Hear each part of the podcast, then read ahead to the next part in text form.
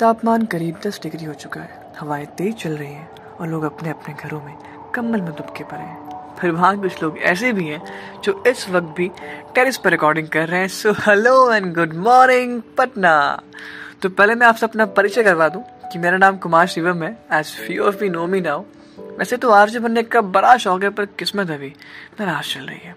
पर हाँ अपनी कोशिश जारी है बना लेंगे उसे भी। तो यार, मैं ना शायरी और कहानियों से अपने और आपके दिल की बातें। बयां करता हूँ।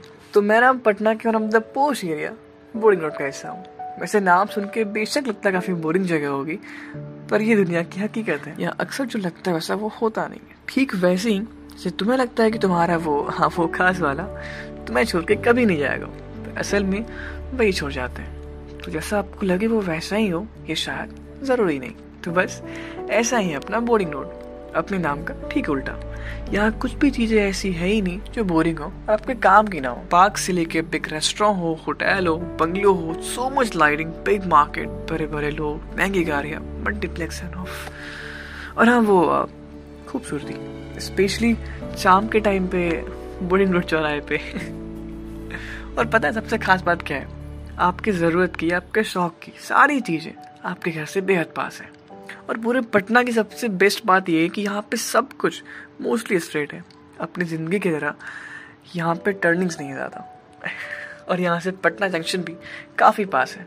तो ट्रैवलिंग की भी कोई दिक्कत नहीं है। और इस चमक दमक वाली बड़ी जगह और बड़े लोगों के बीच में बसती है मेरी छोटी सी दुनिया। अब यहाँ आपका ये सोचना भी सही है कि मैं किसी और सस्ती जगह पे क्यों नहीं रहता? क्यों रहता हूँ मैं यहाँ? तो यार मैं थोड़ा अलग सोचता हूँ तो शायद सही हो है ना। पर मेरा मानना यह है ना कि महल के बाहर अगर तुम्हारी छोटी सी झोपड़ी भी है तो जितनी बार तुम उस घर में जाओगे, तुम्हारी नज़र महल पे तो पड़ेगी, उसके अंदर जाने की ख्वाहिश तो बढ़ेगी। तो मेरा मानना यह है ना यार कि महल के बाहर अगर तुम्हारा घर हो, तभी तो महल में जाने की सोचोगे ना। थोड़ा वियर्ड है, पर हाँ हम ऐसे ही हैं।